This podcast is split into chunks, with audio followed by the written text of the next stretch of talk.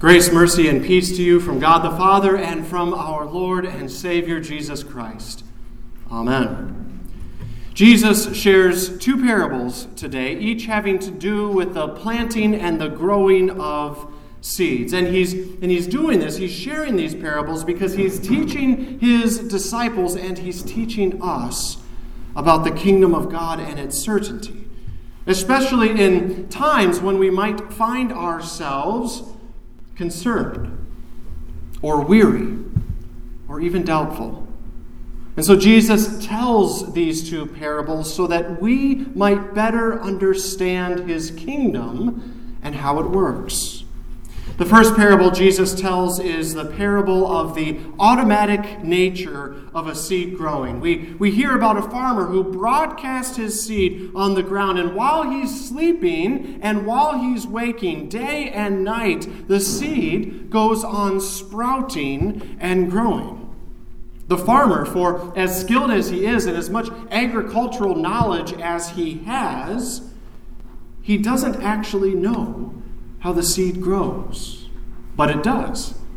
The seed grows, and fruit will appear, and then it will be time for the harvest. And until that day, the farmer can always be joyfully and steadfastly in his work, even when he doesn't yet see the fruit of his labor, because he is confident that that seed is still growing. This is the first thing that Jesus says his kingdom is like. But, but what does Jesus mean? Well, what we're going to do is first look at this parable and see how it applies to Jesus himself. And we'll do the same with the next parable before we apply it to ourselves. Remember how last week we discussed that Jesus is already facing opposition from others in his ministry, even from his own family members.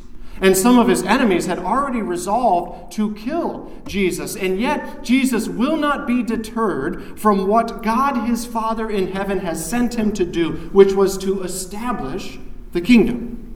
Now, when Jesus talks about the kingdom, we remember that, that he isn't talking about a geographical location, as in the borders of an earthly kingdom. The kingdom of God refers to the total reign and rule of God, his activity, his action among us. And the one we see primarily acting on our behalf is the one who bears all kingly authority in both heaven and earth, Jesus Christ himself.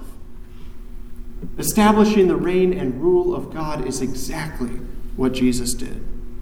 He steadfastly shared the word and proclaimed the good news of God. He taught the crowds, he trained his own disciples, he broadcast the seed of God's word like that faithful farmer working in the field. And, and what's more, Jesus is the Word of God incarnate. He is the seed of God's mercy and grace in human form. So when Jesus went to the cross to pay the debt of sin that we owed to God, he was in fact the seed of the kingdom, dying and being buried.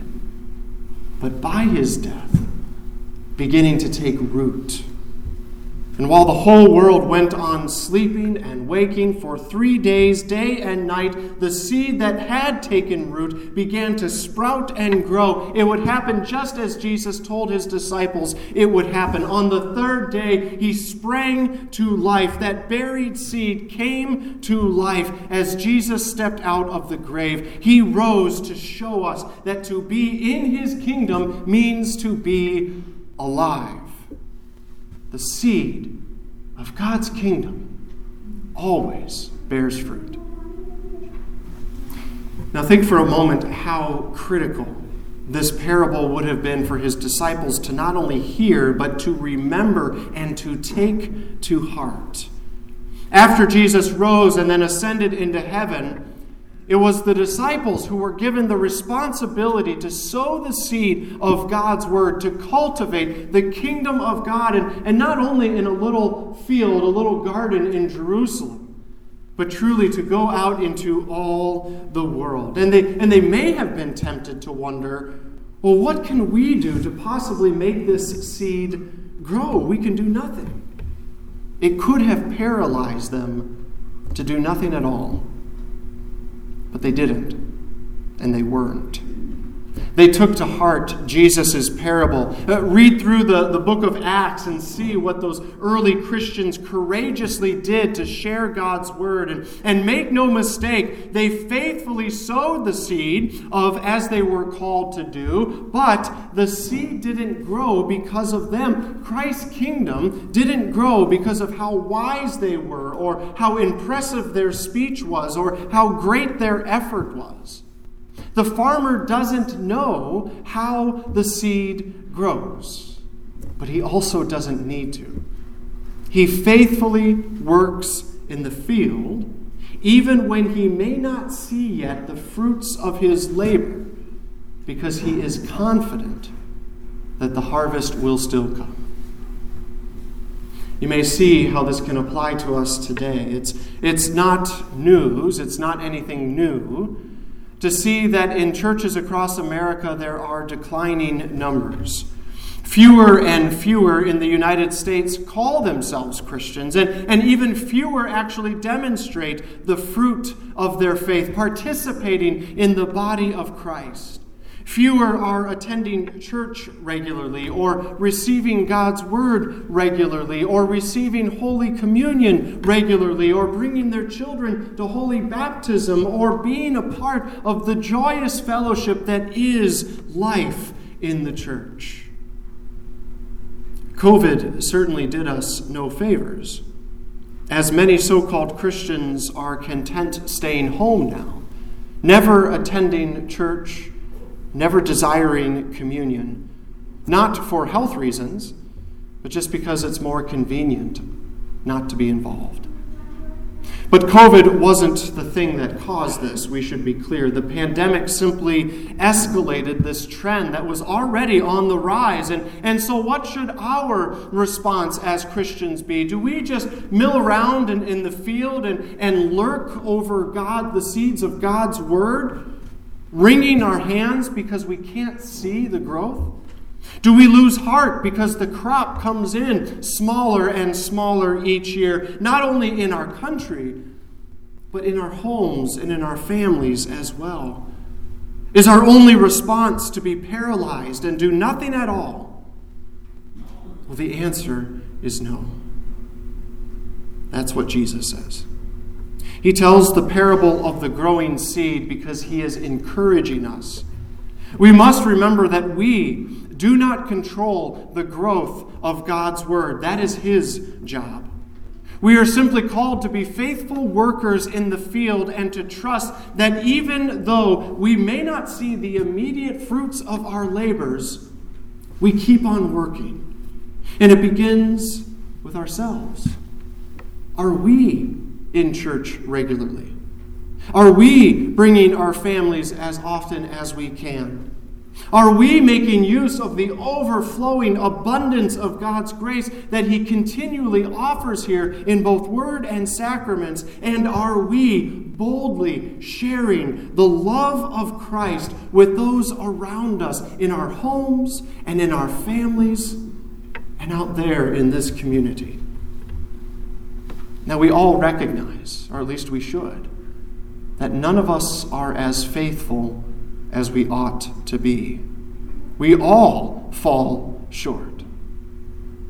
But be assured, there is forgiveness. We recognize so often we fail at sowing the seeds in our own lives as well as in the lives of those who do not yet know Jesus. But even for these failings, even for these sins, Christ died to forgive. You are forgiven. And then Jesus calls you once again to be renewed. To be renewed in your work in his field and to look forward to that day of harvest that we know is coming. And like the steadfast farmer, you will eventually see the fruit of the labor that God has called you to do, even if you can't see it right now. Imagine all the faces of the people you will see in God's eternal kingdom People for whom you had the privilege to help sow just a tiny seed in their lives. People you may even be surprised not knowing what it was that you did, and yet God was faithful to grant the growth. You can look forward to the day of the harvest even right now. Even now, when all it seems like you are just placing a small seed in the ground. And that brings us to the second parable that Jesus uses to teach about his kingdom and his reign and rule as king. The second parable is all about the nature of the seed itself. The kingdom, Jesus says, is like a mustard seed, which when it is sown on the ground, it looks completely insignificant, powerless, devoid of life, because it is so small. Just by looking at it, you wouldn't expect it to do anything astounding. However, when that seed grows, it becomes the largest plant in the field, spreading out its branches so that all the birds of the field can find in it safety and shade and rest. And again, to understand what Jesus means, we first look to Jesus and see how this applies to him.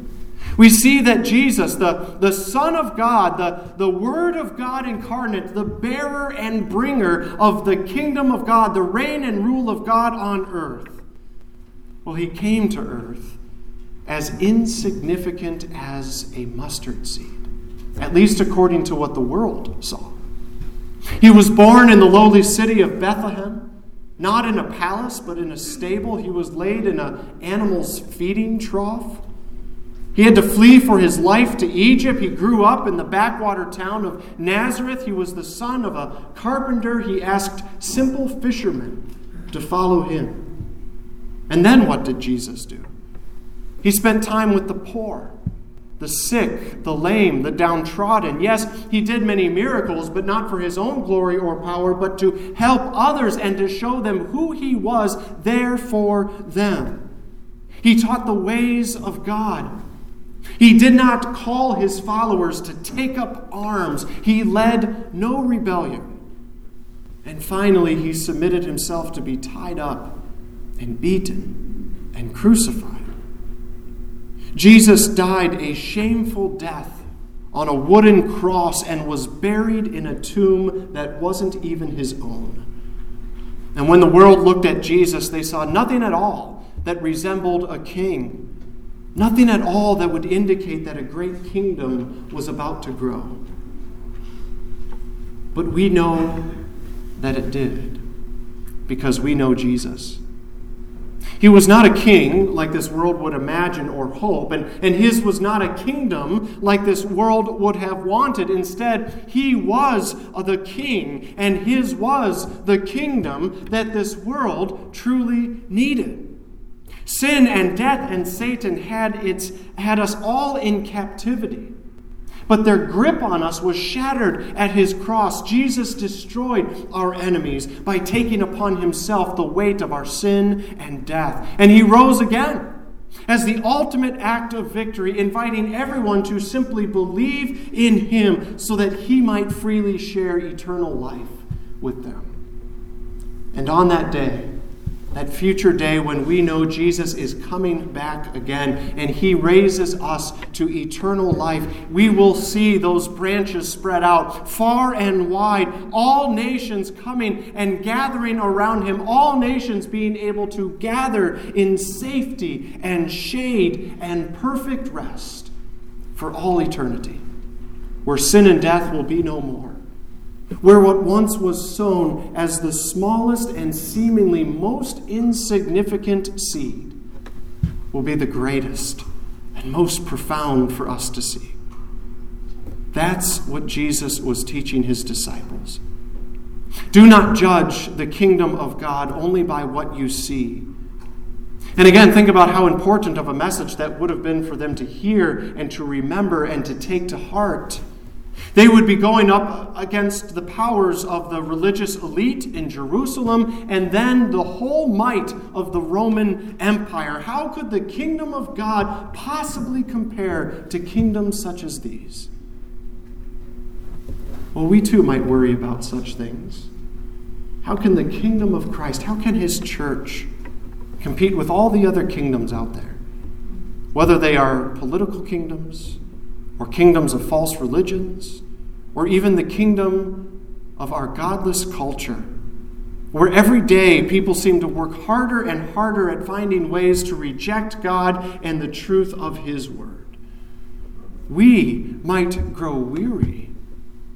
We might wonder what's the use of this work? Especially when the church now seems so diminished, so marginalized Christianity does not hold the privileged position in our country that it once did about half a century ago. Every day we hear more stories about how, how Christians are denounced as behind the times or old fashioned or small minded. The devil loves it when the followers of Christ look stupid or weak or small. But in response, Jesus invites us to look to him and to listen to him and see that they did the same thing to him. That to the world he appeared to be the smallest of all the seeds, and his kingdom appeared to be the most insignificant of all the kingdoms, but in reality it was just the opposite. The smallest seed grew to be the largest plant in the garden. And because we know Christ, we know the truth about his kingdom. We know the truth of what will be in the future, our future. That there is only one king, and when he comes again at his name, all tongues will confess and all knees will bow to Jesus Christ, the one and only Lord. That the seed of faith that he has given each and every one of us will grow into eternal life. Therefore, we sow the seed, even in small and seemingly insignificant ways. The devotion you do as a family even when the kids are bouncing off the walls and you're not even sure if they're listening. The prayer you offer your coworker, even though you aren't sure if she even believes. The Bible verse you share as an encouragement to your friend. The invitation you offer to your neighbor to come to church with you one Sunday. The couple of hours that you join in telling Bible stories to the kids at VBS the conversation you're able to have at an ice cream social, let's say, with the neighbor from across the street. A small child who is brought to the saving waters of holy baptism. The simple bread and wine that you eat and drink as your pastor invites you to receive the very body and blood of your Savior Jesus Christ for the forgiveness of all of your sins. The regular gathering together with your brothers and sisters in the faith where you find your strength and encouragement. To the world, these things may all seem like the smallest of seeds, that they can't possibly ever amount to anything. But God says, that these are the very seeds of his kingdom, and he promises that they will accomplish exactly what he intends for them to accomplish, that they are nothing less than the very seeds of his kingdom that will bear the fruit of eternal life. And for us here at Christ our King, I know that many of us may be wondering what our future will bring, what our future will look like as a congregation. Many people will, will look at a new pastor and assume that, that changes must be coming, that changes need to come. Otherwise, how can we ever push back the tide of what seems so inevitable in our world today? Now, on one hand, yes, we should always be evaluating how God is leading us to best steward our time and our energy and our resources as a congregation, and we'll do just that. We might find some new opportunities that, that God leads us to sow the seeds of His kingdom, but, but that's a process. It doesn't happen overnight. But on the other hand, we've always had exactly what we've always needed as the church, because the church has always had Jesus Christ. He is the one who gives of himself and gives himself to us through his means of grace, through his word through his sacrament. That is the seed that he sows in us that will never fail because Christ will never fail. He gives himself freely to us so then we might then go out into all the world and freely give of ourselves to others. So take heart, brothers and sisters in Christ at Christ our King. Be like the faithful farmer, confident that your work in his kingdom is never in vain but will produce exactly the fruit that God intends it to bear.